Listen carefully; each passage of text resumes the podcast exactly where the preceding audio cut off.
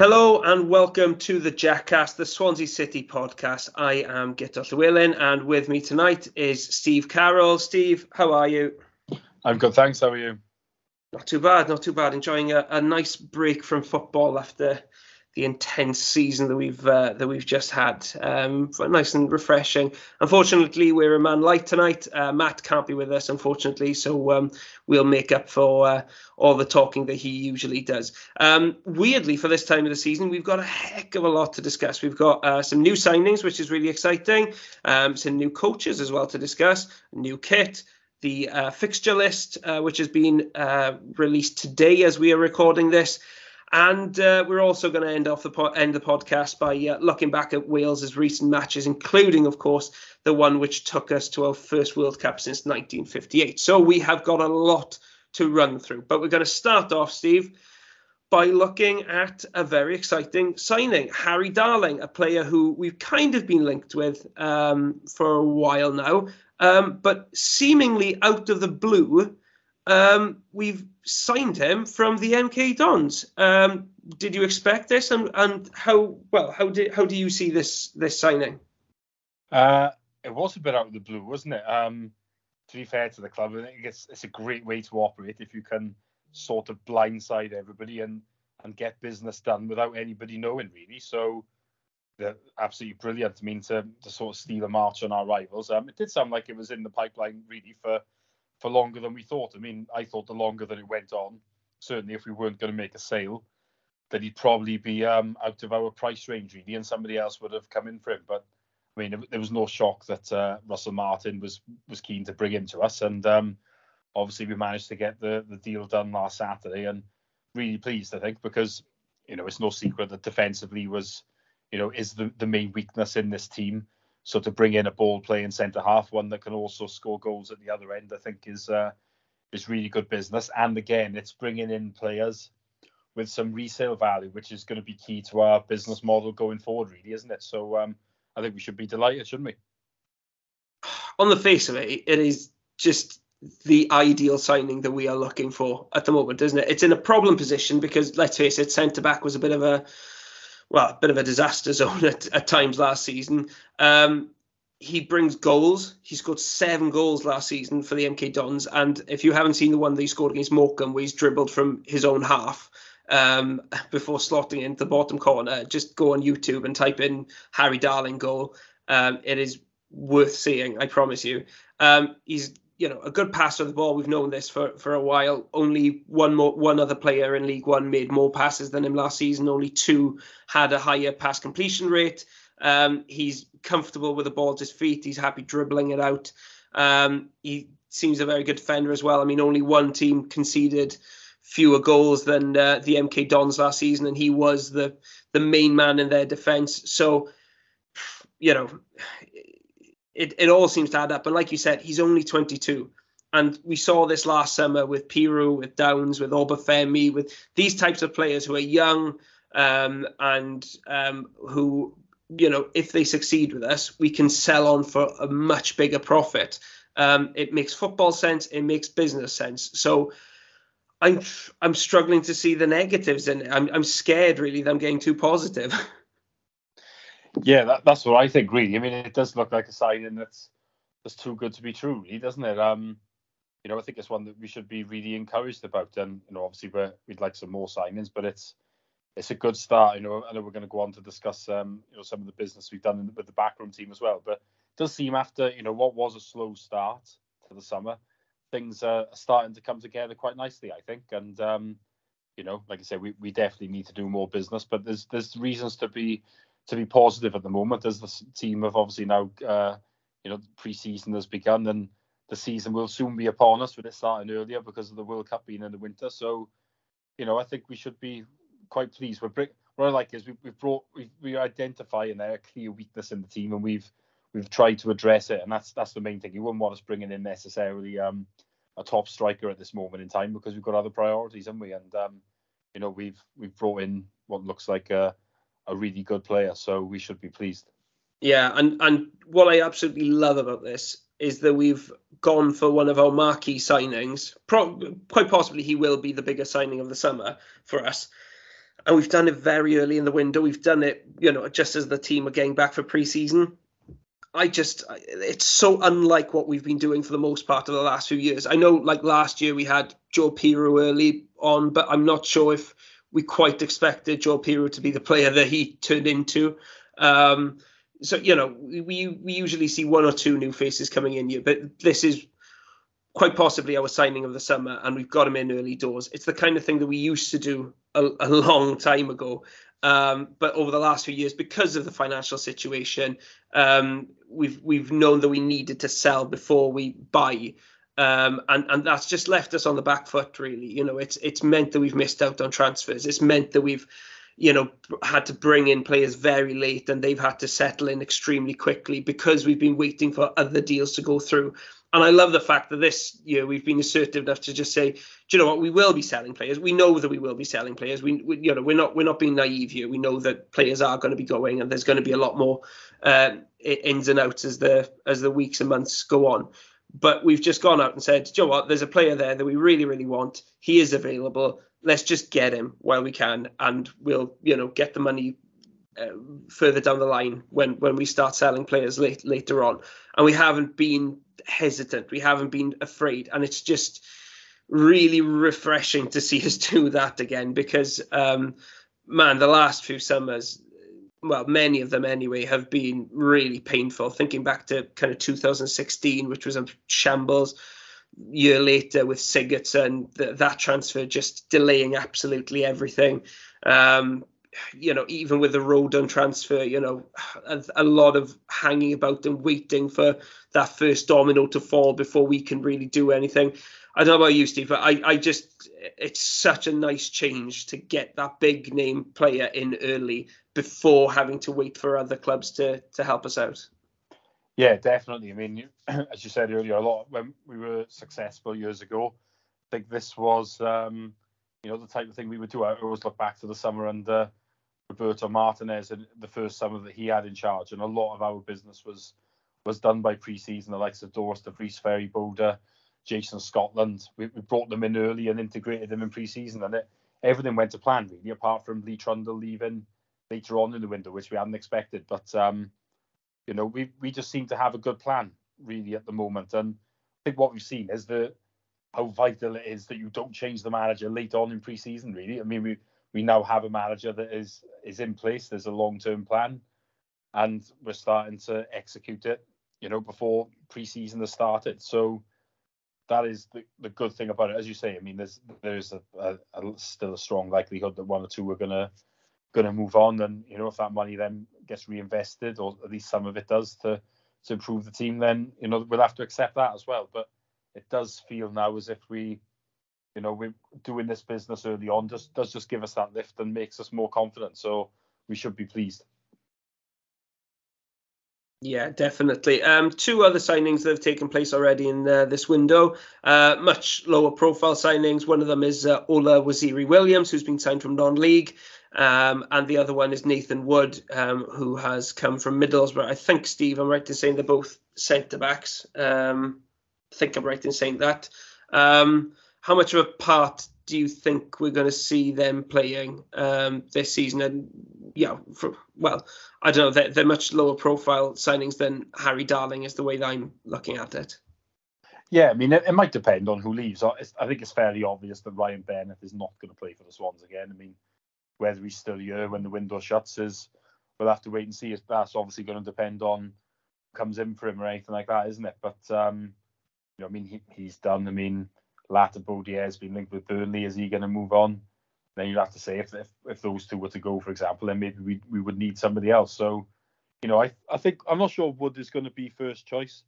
Um, but you know, I think he'll be around the first team picture. I mean, it does depend in some ways, doesn't it? It looks like uh, Russell Martin really has decided that we're going to continue with three at the back and wing back. So in that case, then there is room for that extra, you know, centre half, isn't there? But obviously, then you you've got the likes of Manning and Latibeaudiere playing in there. Whereas if we played a back four, maybe Latibeaudiere would be the right back and Manning would be the left back, and then that would free up a position at centre half. So, I mean, you know, I don't think Wood is going to be first choice, is he? I think the first choice is probably going to be Naughton, Darling, and Cabango. That would be how I see it right now. So maybe Wood would be the next in line, then or, or maybe Manning. So you know, but that will depend on position who what who comes in in other positions. I mean, because as things stand, Manning is going to have to play left wing back, isn't he? Because there isn't anybody else. So you know, it's yeah, I, I think Wood will play. You know, he, he will see minutes, but I don't think he'll start as first choice. Put it that way. Yeah, that's kind of how I'm seeing it. Uh, a bit like when we bought Latibud. Yeah, I think that's that's kind of how I'm I'm seeing him at the moment. Um, so yeah, it'd be interesting just to see how, how they develop and what kind of roles they they pick up between um, within the squad. Um, another piece of good news. God, this is an unusually positive podcast. Um, Jamie Paterson signed a new contract. Now, if you'd told me this back in January when he was uh, not training with the first team, uh, because of his contract dispute, I would never ever have believed you. But um, yeah, Steve, um, our most creative player last season, has um, committed his uh, his future to the club. Yeah, that's um, that's definitely good news. I mean, not a huge surprise, I would say. Um, I did ask this question at a fans forum in Port Talbot in April, and they said, "Are we gonna, you know, deal with this, offer him a contract?" So it just basically puts the story to bed because obviously did only have a year left to run, and the answer I was told basically was that it was going to get sorted. So yeah, we've we've sorted it, and and yeah, definitely um, a good thing, as you say, one of our best and most influential players last season. Um, absolutely did not want to lose him. We wanted to make sure that he was still here for this campaign, and um, we've done that. So it's very much a case of good news, and hopefully move on now to do um, more business again. That uh, that will help us this season. So, but yeah, good to get it done. And um, yeah, it does feel like we've had some good news nearly every day this week. So, you know, it's um, we should all be pleased again. It's um, as you say, it feels a little bit odd at the moment. A very positive podcast. We don't always get these, but um, it is nice to see.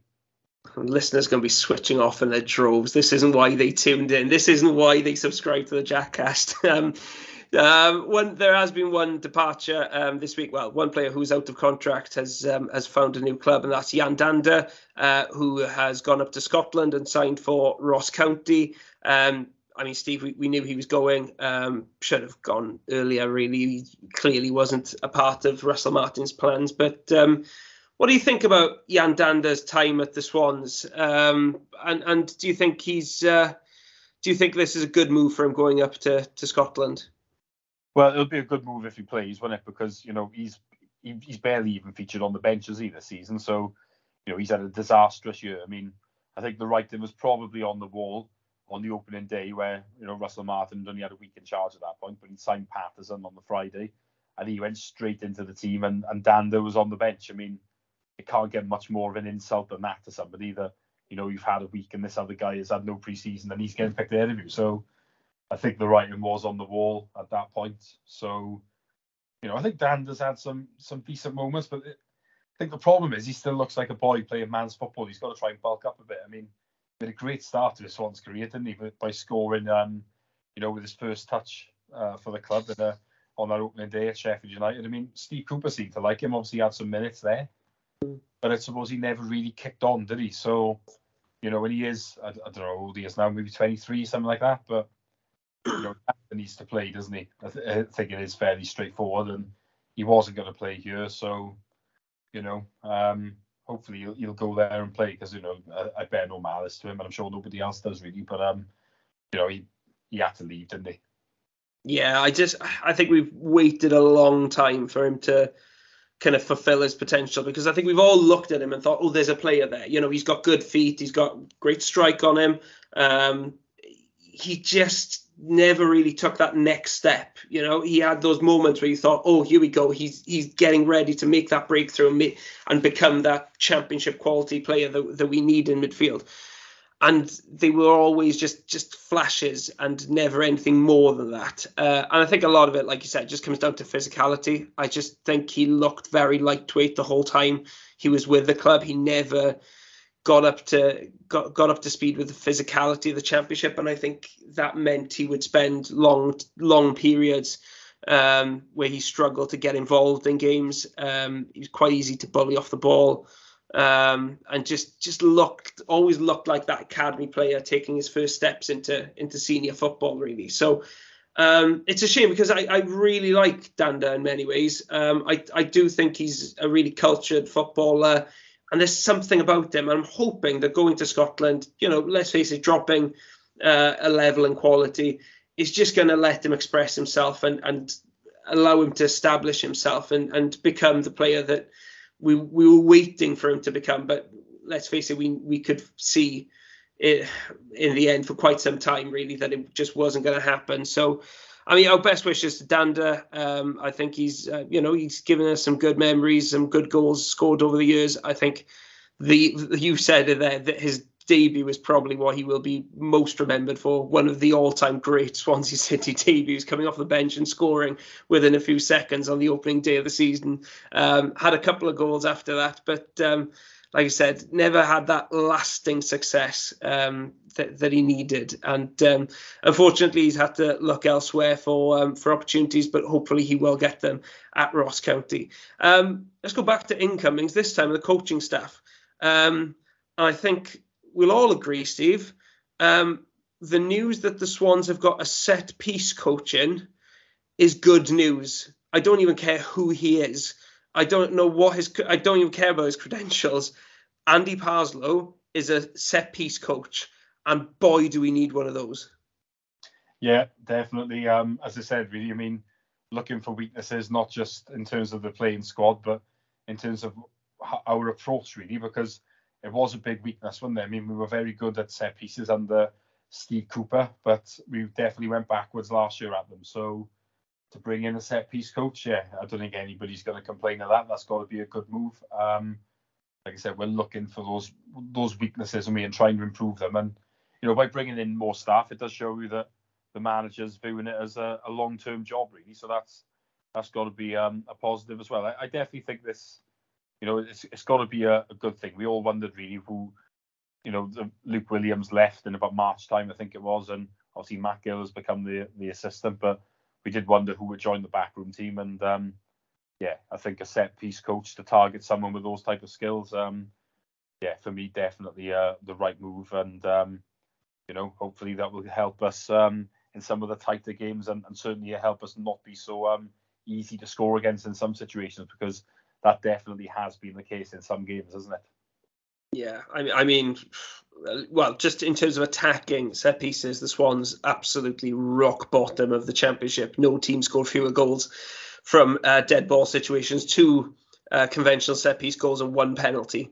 Um, you know, the the next lowest after that is Hull with six set, set piece goals. I mean, you know that that speaks volumes. That's the kind of thing that we had to put up with. And I think looking at the way we approached set pieces last season, um, it very much looked like there was uh, there was no plan really. If I'm being honest, I, I, mean it was just a matter of hit and hope or playing weird short corners, which didn't really seem to have any kind of plan or method to them. It was just kind of oh let's see what happens from here. And I think of the championship, you need a bit better than that, really. You need to have a bit more of a plan. And there's so many goals scored from set pieces. I mean, just looking at the table, Huddersfield scored 23 goals from from dead ball situations last season. 23 goals.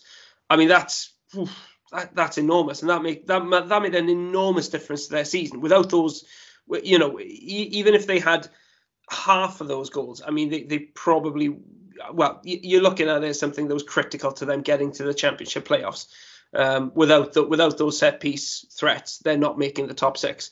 Uh, and I think we saw the same, like you said, under Steve Cooper. Without our um, efficiency from set pieces under Cooper, we probably would not have had the kind of success that we enjoyed under him. So, you know, in the championship, they make a massive difference, and um, hopefully we'll see them improving. Um, the new coach, uh, Andy Parslow, he uh, worked at Wimbledon in the past and um, seems to have had quite a quite a good impact on on their um, set piece success. So um, yeah, um, hopefully that hopefully we'll see some results there. Just um, in terms of defending set pieces, by the way, the stats say Swans uh, weren't that bad. Um, they, we were 16th in the league for uh, uh goals conceded from set pieces. 16th um, is in Reading top because they conceded 21, which is a, a really large amount. Swans only conceded 10. Um, which um, you know is is not a, a bad record actually. Um, and I, I don't really think it was a major weakness last season, um, although there is probably room to improve. Um, the other coach that's been brought in uh, is Tom Barnden. uh, head of performance, Steve. Um, obviously, this was uh, an appointment that we were expecting uh, after departures previously. Um, I guess good to get somebody in before, well, uh, right at the start of preseason. Yeah, I mean, you know, head of performance, you you always need somebody in that position uh, to fill that role, don't you? So, you know, we're not going to pretend we know a great deal about him, but yeah, clearly a vacancy that needed filling. So, you know, as I say, hopefully now all the backroom staff is in place, and then we can just uh, think about the playing squad really, because obviously there's certain areas aren't there that that need addressing, and if people get sold, then there'll there'll be other areas that need it. So, you know, I think it's hopefully now the backroom team is in place. Yeah, well, it's you know there's some positive incomings um, at the Swans, um, which is brilliant, really, to see at this stage of the season. We'll have to wait and see how things look uh, by the time we kick off the new season, of course, and um, I'm sure we'll have plenty of ups and downs between uh, now and then. But there we go. For the time being, we're all feeling very positive. Um, another thing which seems to have had uh, a generally positive response is the uh, Swans kit, um, or at least the away kit seems to have um, uh, been very popularly received. Um, Steve, what, what's your opinion on, on both of the kits that we've seen so far? I think what I would say is the I've seen the home shirt up close in person, and it is actually nicer than maybe what it looks online. I mean, there are the the waves in the you know on the arms, for example. I mean, you can't see them very well if uh, at a distance, but you can see it when you're up a bit closer. So you know that's good. I think the collar probably isn't you know the is probably the, the big weakness in the shirt in terms of it not being like so. I don't think it is one of the like the standout classic Swans home shirts. I must be honest, but I do love the away shirt. Um, proper throwback that is to the early nineties. Um, you know, um, can't beat that. That's probably one of the more iconic uh, Swans away shirts, really. So, quite a good idea, I would say, to to bring that back, even if uh, one or two seem to, for some reason, think it looks like the Union Jack, which oh. Beat nonsense. But uh, yeah, it's uh, one of the great away shirts, and uh, I think that will sell very well. Yeah, let's face it. If you've got to find an imaginary Union Jack in a in a shirt to get your uh, one-upmanship, then you're getting a bit desperate, really. Um, I'm not as positive about the home shirt as you are. I I felt quite underwhelmed by it. I think we've had worse, but I wasn't in love with it. Uh, I haven't seen it in person yet, so maybe there are a few details that'll um, sway my opinion. But just looking at the, all the photos, I don't know. I, I just think it's a little bit dull and a little bit boring, and the collar isn't really for me. I'll be honest. Yeah, it's. I don't think it's the best um, home shirt. Um, the away shirt looks much nicer. Um, it's something different. Um, it's um, I think I think it's going to be very well received, and I think it's going to sell very very well. And I think when we look around the stadium um, this season, I think we're going to see an awful lot of orange, um, because yeah, I think a lot of people are going to be deciding to go for the away kit rather than the home kit. Um, how do you how do you think it, the the kits compare with kind of last few years? Because I'll be honest, I loved the home kit last year. I absolutely adored it. One of one of my favourites of all time. Um, so I'm probably going to stick with that one for this season. But um, I mean, we've we've had some good away kits over the last few years as well. Um, where does the the orange retro one fit in with those? I think the orange is is a really good one. I think the I always measure them away kits against the um the legendary black from the around the time we stayed in the league. That is always the best for me. Um, but but, the, but they're very different kits. I mean, that black one was just kind of quite simple, quite you know very quite a clean kit and yeah, know, lovely. But this one's this one's total opposite. It's crazy. There's a lot going on in it. It's colourful. It's bright. You know, they're they're very different away shirts. No, they are. I think I just really like that one because I, I don't think we'd ever had a black away shirt until that point. So when we brought it out, it was like, oh wow, we got a black away shirt and it looks looks great. So I've always loved that black away shirt. Um, yeah, I think this one is a bit, like I said, it's a bit crazy, but for some reason it's just iconic. I mean, if you ask most people, I mean, um, you know, I, I, that is the first Swans away shirt that really sticks in my head, even though it's before my time.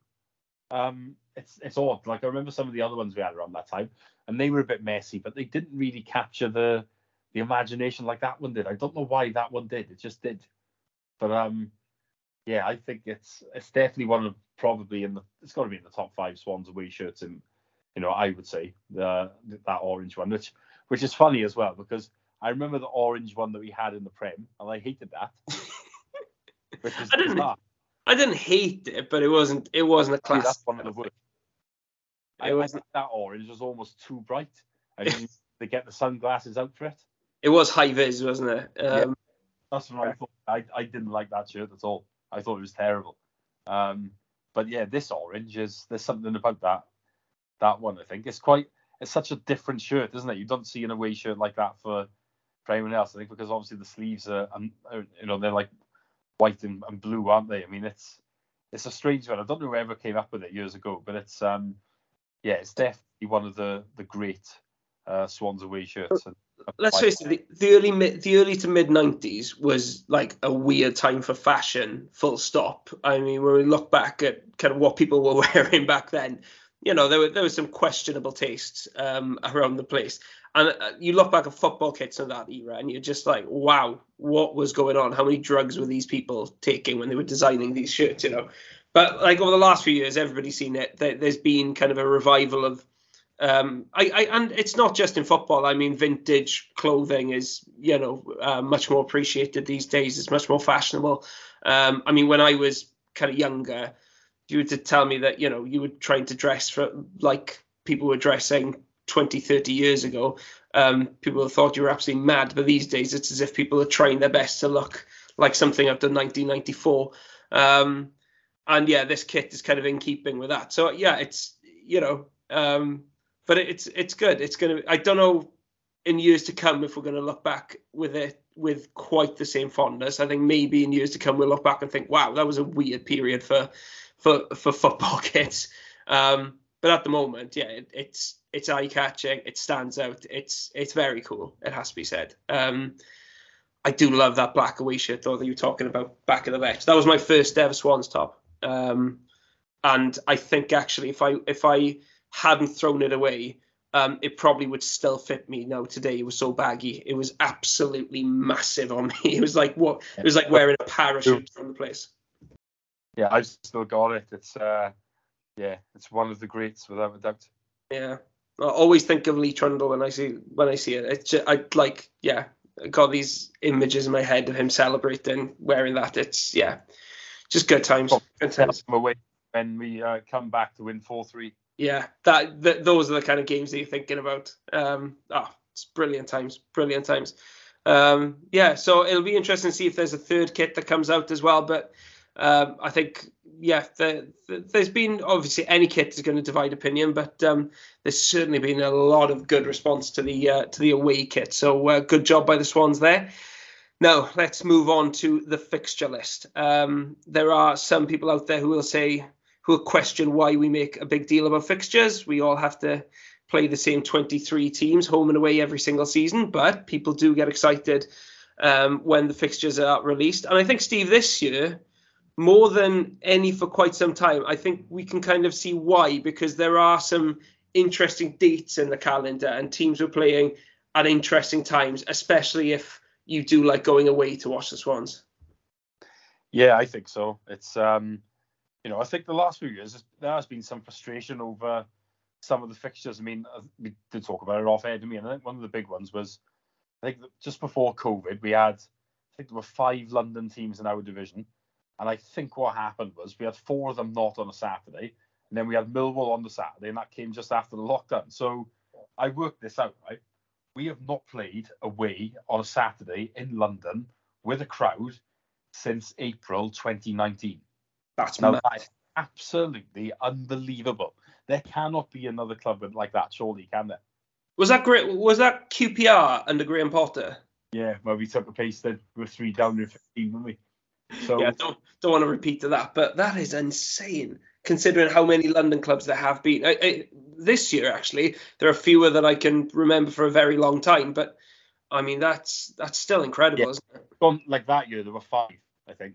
But obviously, it has changed a bit because the likes of Charlton went down. Then they obviously Fulham were in there; they've gone up.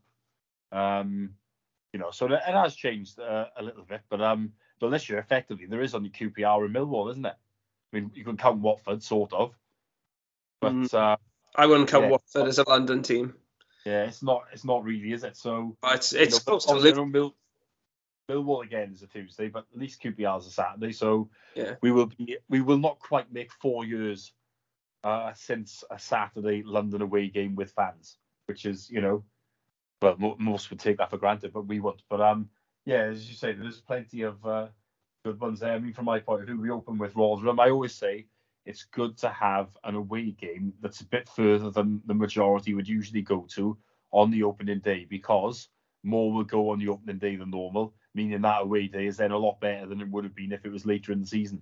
You don't want to waste the opening day on a West Brom or a Bristol City or something because you'd sell out no matter what probably. So yeah, Rotherham's a good one and I've never been. Um, you know, Blackburn at home first. I mean, that's a reasonable one. Looking at they didn't end the season great, did they? So that's another one where I think we'd be reasonably optimistic. They, about. they do they do tend to start seasons well though Blackburn. That's the one thing I'll say about them. They do, and that's going to be an interesting one because they've got a new manager as well. So we'll see. Yeah, John Tomasson. Tomasson? That's that's that's a hell of a kind of. uh, It's it's turning into a retro podcast. We're talking about retro kits, retro footballers now. I mean, Jon Dahl Tomasson, when when I was kind of in school, was um yeah, he, he was like one of one of those names that everybody knew. You know, it was. Um, I remember I had that kind of um football top trumps, and his like goal scoring would like beat pretty much everybody because because his goal scoring record, especially for Denmark, was so good. Um, so yeah, that's um, yeah, that's gonna be a really interesting one to see how he copes at Blackburn. Yeah, I think that it's um, a very left field appointment, isn't it? Um, you know, when you look at that, I mean, the East Lancashire derby is going to be very interesting. I mean, you've got him, and obviously Vincent Kompany has gone to Burnley, so you know that's definitely a matchup that we probably didn't see coming. But um, you know, the Championship can attract uh, big names these days, can't it? I mean, On, on on the Burnley and Blackburn thing, by the way, their derby is their last match before the World Cup. So Oh. can you imagine the pressure that's got on that match? Because whoever loses that derby has has to wait at least a month to get a chance to to put out their minds. Because obviously the there's this season we've got a wonderful mid-season break for the World Cup, thanks FIFA. Um, it's so yeah. Can you imagine if like you know we played against Cardiff, um, the the the final game before a month long break? I mean the pressure to win that match. It's bad enough if you've got like if you play them just before an international break, regular one, and you've got like two weeks to wait until um until the next match. But a month, that's that that's got that's got a, that extra little bit of spice, that extra bit of pressure on it now. yeah, you'd think so, wouldn't you? I mean, you don't want to be stewing on that one for a while. Um, yeah, I mean, after Blackburn, we've got what is probably looks like the highlight of the season, Blackpool away in the middle of August. I mean, for anyone that enjoys combining the Swans with piss ups, I think that is just magnificent. That was, uh, how can I put it? A WhatsApp group I was in went off at nine o'clock this morning when uh, when that came out. So I Yeah. think there are still some Swansea fans who I think there are some Swansea fans who are still drunk from the last visit to Blackpool. So I, I God knows what they're going to be like when they're there in the middle of the summer. I mean, if the sun's out, I mean that that that has it. It w- there'll be there'll be the kind of scenes that we haven't seen since Valencia away. Well, it was the last time was unbelievable in the Manchester. Anyone that I'm sure there's a few listening to this uh, that were in there, like with the Swans playlist, and um, yeah, that it was full from about twelve o'clock or whatever. It was oh, it was unbelievable in there. But it's for me the greatest pre-match Swans game I, I've ever seen, better than Valencia. So, you know that that says it all really, and the fact that it's in August. I mean, that is the one thing with Blackpool. It does depend on when it is it really needs to be early or late in the season. Really having it in the middle of March last time was that was probably just about okay. I think if it was like a, a couple of weeks earlier, it wouldn't have been so good. But um, we got lucky really, and um, yeah, I mean it was brilliant, and I think it will be again. I mean, but then we've got after that we got Millwall at home, haven't we? So I think you know look at those first four games. I mean, there's a good chance for for points on the board early doors, really, isn't there? I mean, do you see it the same way? Yeah, I, d- I don't think there's anything too terrifying there. Um, I mean, obviously, you know, Blackburn, uh, they've got some good players. They play, they they've got some good attacking players in particular. I mean, they and they usually start seasons well, so that that may be quite tough. Rotherham are a newly promoted team, never really know what you're going to get. Um, but generally, I think you're better off playing the newly promoted teams early on in the season when they've when they, they're still trying to make that step up. Doesn't always, that's not always true, but um, hopefully the case with Rotherham. Blackpool away is just a good away day. They're, they're going to be um, a tough one um, to to beat, but it's um, um, yeah, it's a great away day. And then, like you said, um, Millwall, that's going to be an interesting one. I mean, they've um, they've lost Jed Wallace, who's been such a big player for them over the last few years. You know, their recruitment is not always the most exciting. Are they going to be able to replace that kind of influence? I don't know. But yeah, it, I, I think there's a potential there to pick up points early on in the season, and with a good pre-season, hopefully we can um, we we can really attack those games. Um, two games that fans always keep an eye out for. Uh, put them in your diary. Uh, Cardiff at home. October 22nd, away on April 1st. You can see the journalists preparing their April Fool's headlines for that one, whoever loses uh, that game. Um, any opinion, Steve, on, on the timing of those two fixtures? Um, aren't they on pretty much the same weekends as the season just gone? Yeah, I was thinking that at very, very similar times of the year. Um, because obviously it was the second of April that we did the Doob, so it's, it is the same weekend. And then I'm pretty sure that it was that one as well, like the 20 something. If not, it was the week before. It was the week after the was it the week after the international break last time, where Wales had played Czech Republic and um, Estonia. I think it was. I, am going to Google this now. What yeah. was was it last year? One thing I'll say is um, if a um, if a certain uh, Wales star signs for Cardiff, um, which um, looks like a, a, very strong possibility at this stage, although it's certainly not complete yet. Um, as a Wales fan, I'll be honest, I'm not liking the idea of him playing in a South Wales derby just before the World Cup, regardless, you know, regardless of the impact he could have on on our match. Um, I don't like the idea of a highly injury-prone star player playing in a game which tends to be quite tasty and, t- and quite feisty. Um, just a couple of weeks before we head off to Qatar. Um, so um, another reason, really, why I think it would be best for Welsh football if uh, Gareth Bale avoids his hometown club at least for the at least for the time being, at least until after the World Cup. Um, I think it would be best if he avoids them permanently. Yeah, yeah, I, I would rather that, but um, yeah, that at, at, least for the time being, at least until we've got our first World Cup since 1958 out the way, that would be uh, that would be nice. But we'll have to wait and see what happens there. Um, and yeah, um, the I guess the one one of the other things that people look ahead to is the last game of the season. That's West Brom at home, um, which is one we've had before. I think the season we had the Great Escape in the Premier League. Our last home game of the season was against West Brom. That was a 2 2 1 win. Um, will be interesting to see how they do this season under Steve Bruce. Um, they've actually bought Jed Wallace from Millwall, so um, that's going to be uh, that's going to be a, they're going to be an interesting team to watch. Obviously, they were they were shocking for most of last season. Um, so um, they'll be hoping for a much better season this time around. Um, the one other fixture, other than the league fixture, which was announced today, was the draw for the first round of the League Cup. Um, I think it's called the Carabao Cup these days. Um, Oxford United away, Steve. A match which, for me anyway, has a lot of bad memories attached to it.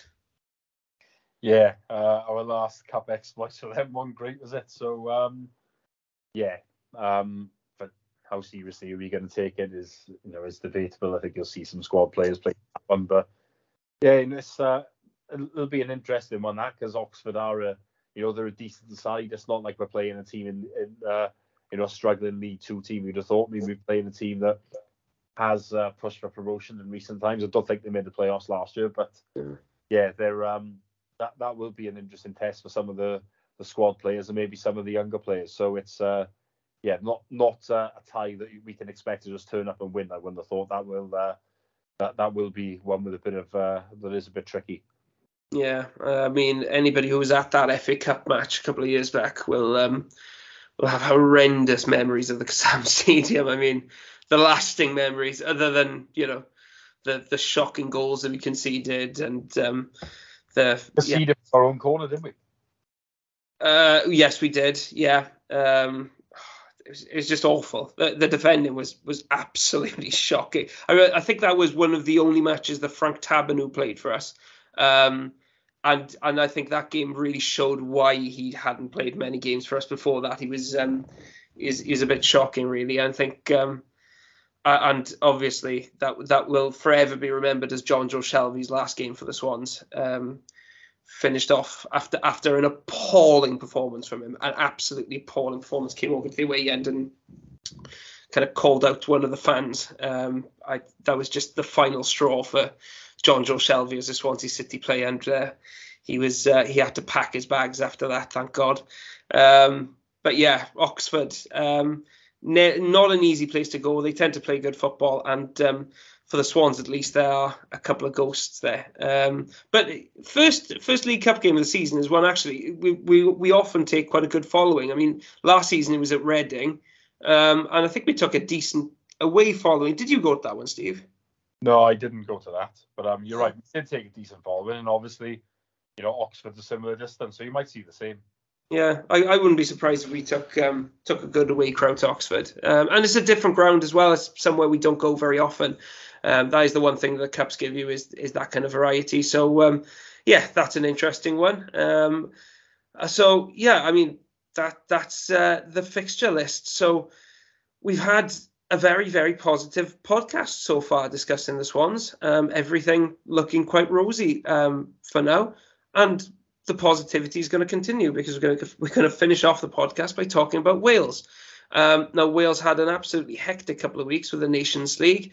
Um, but Steve, we have to start off with the, the game that really mattered in that collection, and that is the playoff game against Ukraine.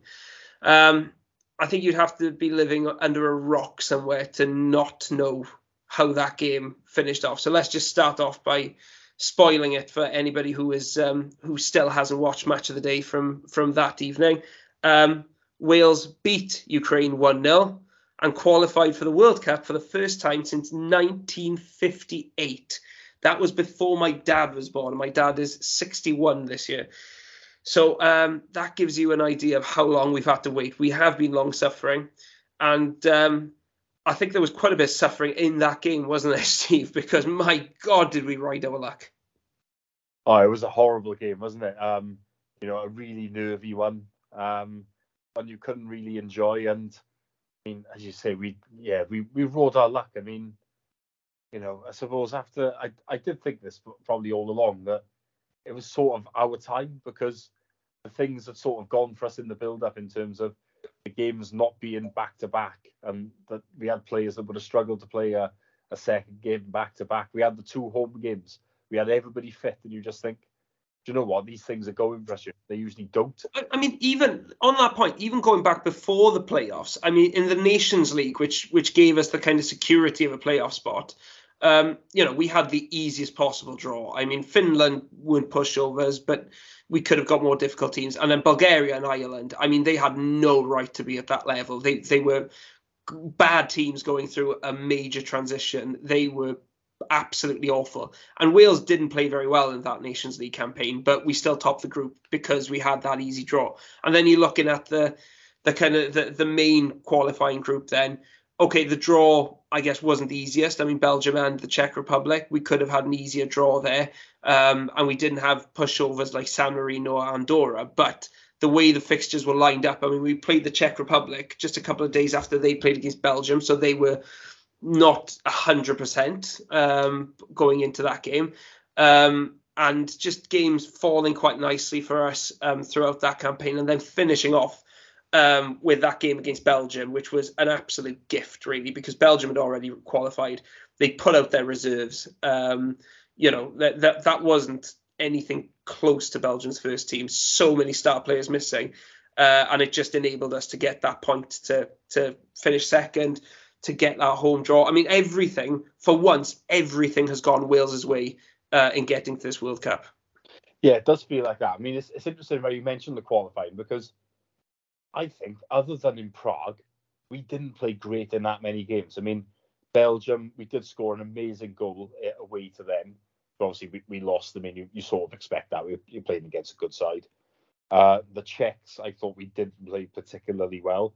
and the game changed um, when they had a red card. That was the game in Cardiff. Um, like what was it after that? Um, Belarus away. We got out of jail. We were losing. That was that was a horror show. That we were yeah. so bad in that game. Their defending was was abysmal.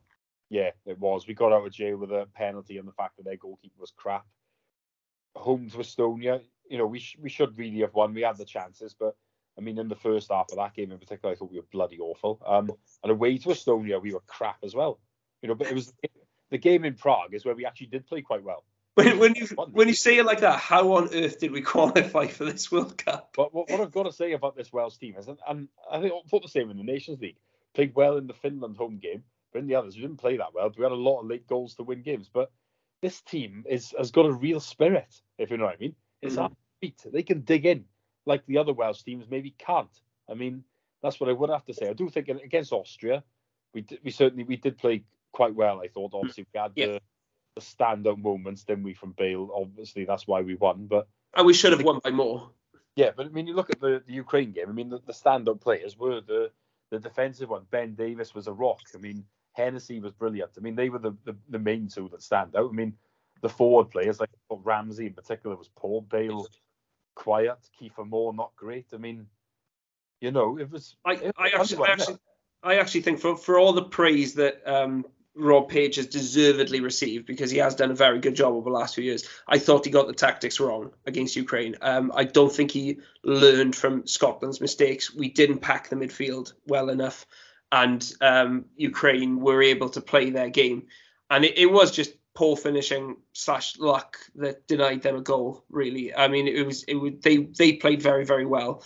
Uh, we had a deflected free kick to to score the winner it was just one of those days, and you get them in football. That one of those days where things just went our way and just did not go their way. And you know, if you're a Ukrainian fan, they, then you're absolutely spitting feathers, and you can't believe you've lost that game. If you're a Welsh fan, you just say, "I don't care how we did it. We've got the job done, and we're going to Qatar, and that is the main issue." Yeah, I mean, look, there'll be plenty of people probably listening to this, uh, you know, old school Wales fans who remember you know, the Joe Jordan handball for Scotland, the the other handball that got them a penalty in the 80s, the Paul Bowden penalty. Yes, you just think those little margins, they've always gone against us. And you just think, you know what, in the end, they've got to go for you at some point. And luckily for us, they've gone for it for us in our lifetime. So it means we are the ones that will get to enjoy a World Cup, really. But you know, you always need that bit of luck, don't you? But I mean, what you have to say is that only 13 nations from Europe are going to this World Cup, and when you take up your suspects who've all qualified, I mean, uh, apart from Italy, of course, then you know, it's bloody hard to get in there, isn't it? It really is tough to qualify for a World Cup. So.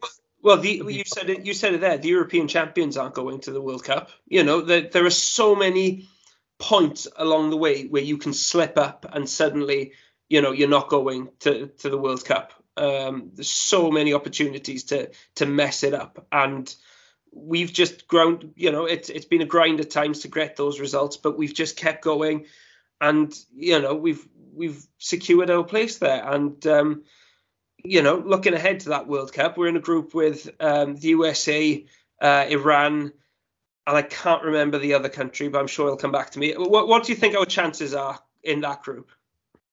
Um, I, I think it's not a bad group. I mean, interestingly, if you look at the rankings, it looks like we're in the group of death. But I mean, you know, if you look, we're not, are we? We're not. I, I, I don't think we are. I mean, I, I remember when the draw was being made, we could have gone into Qatar's group, which obviously that would have been great. You would have thought that would have been a, a good chance of getting through. Qatar, um, who, by the way, the other day lost uh, a friendly against Linfield, the uh, Northern Ireland champions. So yeah, exactly that's the party we're talking about it'd be a big surprise if they got through. And obviously, they're the top seeds in the group. So by getting them, it means you avoid the likes of Brazil, Argentina, etc., doesn't it? So, you know, I mean, that would be a big advantage. I think the other group we could have got into is what I would call the real group of death, which is Portugal, Uruguay, Ghana. And I think we would have gone in then instead of South Korea. And I mean, you would not want to be in that group. That's a very tough group, if you ask me.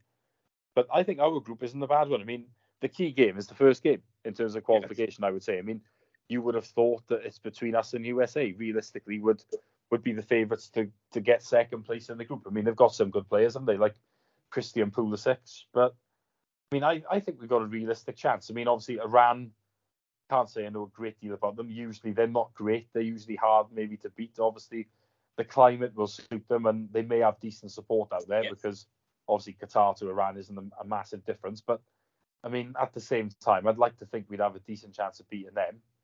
I mean, if we could do that, we're on four points going into the England game, then you'd like to think if England have won their first two games, they're already through.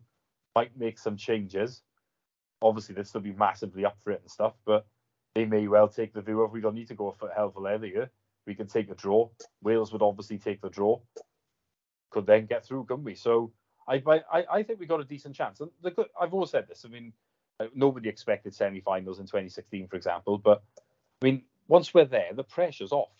You know, it's hard to qualify. Once you're there, it's it's a bit of a free hit in some ways. I mean, you're just there to enjoy it, aren't we? There's not a great deal of pressure on us. So you know, why why can't we get out of the group? I mean, I'm not saying we could do brilliant things over there past that. I mean, it would be very challenging. It's a World Cup at the end of the day, but we should certainly be going over there thinking to ourselves, right? If everybody's fit, there's no reason why we can't get out of the group.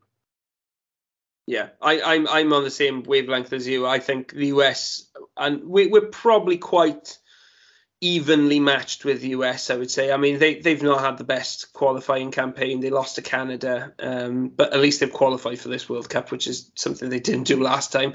Um, they've got a lot of good young players coming through who who look very exciting and look to have a lot of potential.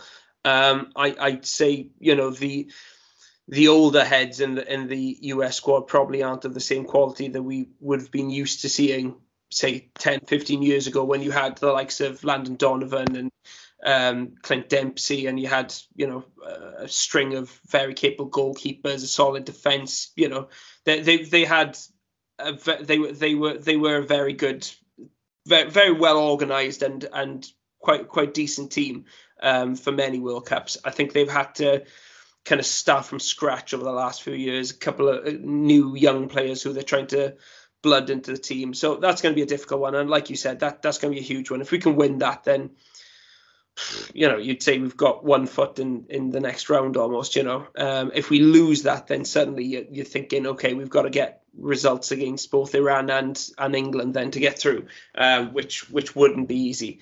Um, so that that's just a massive game. It really is absolutely huge, and Iran is going to be tricky probably because they'll be more used to the conditions. They'll have you know, it'll be a bit like playing Turkey and Azerbaijan. You know, the, the home crowd will be 95% Iranian, uh, you'd imagine. Um, but then, you know, they're not the best team. I saw them play um, a bit of their game against South Korea while I think I was waiting to go out for the um, Wales against Austria match a couple of couple of months ago, and they weren't great. I mean, they're, they're pretty basic, and that was in quite an important qualifier.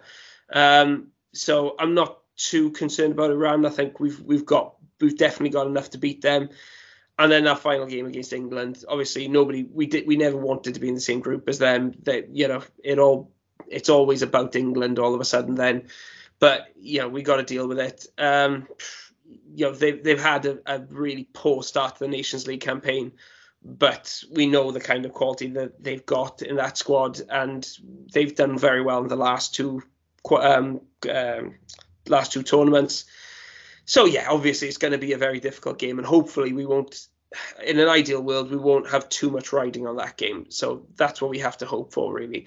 Um, but yeah, the bottom line is Wales are going to a World Cup, and it's something that a lot of us thought we would never see. But wow, what a way for kind of the likes of Bale and Ramsey to to finish off their Wales careers, and what what an amazing uh, monkey to get off our backs, and what a great opportunity it is for, for Wales on the world stage. Um, just quickly touching on the Nations League games as well, Steve. Um, what was your general impression of uh, the other three games we played in, in this international break against um, Poland, Belgium, and uh, the Netherlands? We only picked up one point from uh, from those three games. What are your um sorry um yeah four we played four games actually and we only picked up one point. What are your feelings about about those Nation League games? I think there's a bit of frustration really because I do feel like having that playoff in the middle really held us up because obviously we played a, a complete reserve team more or less in Poland, didn't we? But we actually did quite well. And I'm looking at that thing myself. If we played the full team, now yeah, Page absolutely made the right decision not to play the full team. I'd like to put that out there. But obviously, nearly every other country was in a position where, you know, um, they were they didn't have a playoff to focus on. So I have to think we would have had a result there, and that would have been the key result because obviously we are in danger now of getting relegated, aren't we? Which is frustrating because it's it's good to be in that top pot, and you know the away days and stuff are good in there as well. I mean, as as I'm sure you'd agree. So yeah, I do feel you know a sense of frustration really, not so much with the players because you know because of the situation that we are in, and obviously playing so many games in quick succession at the end of the season, you've got to make changes and that type of thing. But obviously we made more changes than we would have done if we didn't have a playoff. So you know, and we're looking as well, aren't we, at those two Dutch games and thinking, well, we've cocked them both up at the end, and we were, you know, we had the chance to make the tactical foul in the home game after, you know, a great equaliser with Norrington-Davies's header, and obviously in in Rotterdam we were two down early on, and you're thinking, oh god, this is going to be a pace in here. Done brilliantly to come back, and then we've done ourselves in again, really. So I think it is. There's just a bit of frustration, I think, isn't there? We we should be sitting on more than one point yeah, I, I think that's a fair enough ass- uh, assessment. I mean, there's there is an element of regret when you look back at that Poland game, the fact that we had to put out the reserve side because if we had put out the first team, I think we would have won that game because Poland weren't. I think they were there there to be beaten, um, and we played very very well with the reserve team and just very unlucky to lose it. The Belgian game, um, oh sorry, the the first Dutch game. I mean it, it, both teams made a lot of changes. Um, so it felt a bit like a friendly. But, you know, when we got that last minute goal, you thought, oh, great, fantastic. That's a really valuable point, one which maybe we didn't expect. And then, of course, they went up straight up the other end and scored the winner. We had the Belgium game, which we drew 1 all, and um, you could argue we were the better team. Uh, again, you know, Belgium had made their changes. Um, and and I, I, Belgium aren't the same team they used to be either. You know that golden generation is m- very nearly gone now, uh, and the players who've come through to replace them are not anywhere near as good. Um, but yeah, that that might go down as a bit of a missed opportunity. And then the two of us were out in the Netherlands. Um, history repeating itself, working so hard to come back from two goals down to get a two-all draw, and then straight from the kickoff they scored the winner. I mean, it was just I was hard to believe, really was. But how optimistic are you now that we're going to be able to stay up in this in this group from with the um, fixtures that we've got remaining? I think the problem for us is going to be that I think Poland play the Dutch at home. Um, if they get something from that, we're in, we're probably down, aren't we? Unless then we'd have to get something in Belgium. I mean, I I think if it goes to the last game and we need to beat Poland, I think I'd have a degree of optimism that we could uh, we could do that really. But the, the, problem is that's now the last game. It could be gone before then. I mean, can you see us? Well, we might get a draw in Belgium. We'd have a chance, but. I- I wouldn't put past us getting a draw in Belgium. I mean, they're, they're, uh, like I said, they're not the same team they used to be, and we've got a very, we've got a pretty decent record against Belgium. You know, they don't beat us very often, um, so I back us to get a draw there. Yeah. Um, but like I say, the, the issue is Poland, isn't it? Could they? Yeah. They were two 0 up in the Netherlands, so and, and the Netherlands come back to 2 2, but then they missed the pen at the end, didn't they? So that could have been a better result for us. So the Dutch really have done us with last minute incidents. They've beaten us twice in the last minute, but then when they've had a last minute penalty against Poland, they cocked it up. I think we're basically. I think this is basically karma for all the luck that we had in qualifying for the World Cup. And if that's the case, I'll take it. I'm happy to take, a, you know, a, a real rough bit of rough justice in the Nations League if it means we get to go to Qatar. But um, yeah, it does feel like um, an evening of the scales, really, a balancing of the scales, I guess. Um, after after everything that's gone on for us over the last few, yeah. few years. The worst thing is, it feels like the Dutch are our nemesis, and um, if we come second in the group in the World Cup, which we'll all take, the chances are it's the Dutch next. And it'll feel a bit like you know when we got Denmark in um, in the Euros, and know. you know we, we we knew what to expect from Denmark. We played Denmark and lost to, you know, quite comprehensively, I would say, to, to the Danes. We knew what a good they team. They had our number, didn't they? Yeah, I, I think there would be a similar feeling if we came up against the Dutch, even though, you know, the games against the Dutch have been very tight. Um, and I think we've got players who, you know, we've shown that we can hurt them. Um, they just they just find a way of winning, and and they just, yeah, they well, we've never so much as got a draw against them.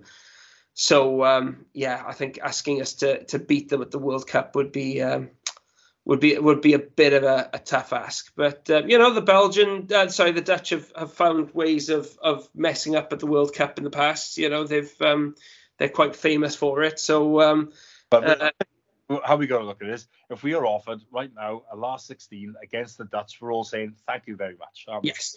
Yeah, and that's a good World Cup for us. Getting out of the group is a good World Cup for us. Um, and anything beyond that would be amazing, absolutely insane. Um, but yeah, I'm not sure if I can see us repeating the uh, the quarterfinal uh, appearance that we made in 1958. But um, if we do, that would be a hell of a result. But then again, I, I didn't think we would get to the semi-finals of Euro 2016, and I wasn't confident that we'd get out of the group in Euro 2020. So Wales do tend to surpass expectations well, when major tournaments. In three major tournaments, we've always got out of the group. Yep, yep. And I, I, and on a serious note, I think generally this group of players will feel like that is kind of their level. Like they, they will feel that they, they they won't fear anything, and they will feel that they should get out of that group. I think they they won't be any of the kind of um, tourist syndrome where they're just there to have a good time. They'll think, no, no, we're here to do a job, and we're here to get out of this group, and they'll they'll back themselves to do that.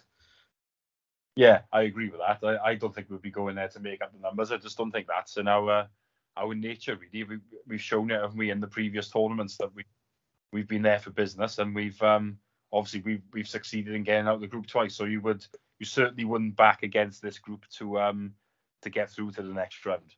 Yeah. Um, by the way, um, FIFA have announced that um, the squad size will be expanded from 23 to 26 for this World Cup, uh, which is good news for a lot of players on the fringes. Um, because I think, you know, Rob Page would have had um, quite a few difficult picks to to make after some impressive performances from um, individuals in the Nations League who may not have been uh, on everybody's lists to to go to the World Cup. Um, are you going out to Qatar, Steve, or are you tempted to go to Qatar? Uh, I'm going. I've booked uh, all inclusive in Dubai. So. Uh, God. Yes, I am going, flying in and out for the, the three games. So that seemed like the best option rather than going to Qatar, accepting terrible accommodation. If you can then drink, paying a tenner a pint, paying God knows what in food. So I just thought, right, I'm going to take the hit. I'm going to go for a little bit of luxury. Um, yeah, staying in a, a lovely hotel um, that has 10 restaurants and three bars, three pools, its own private beach.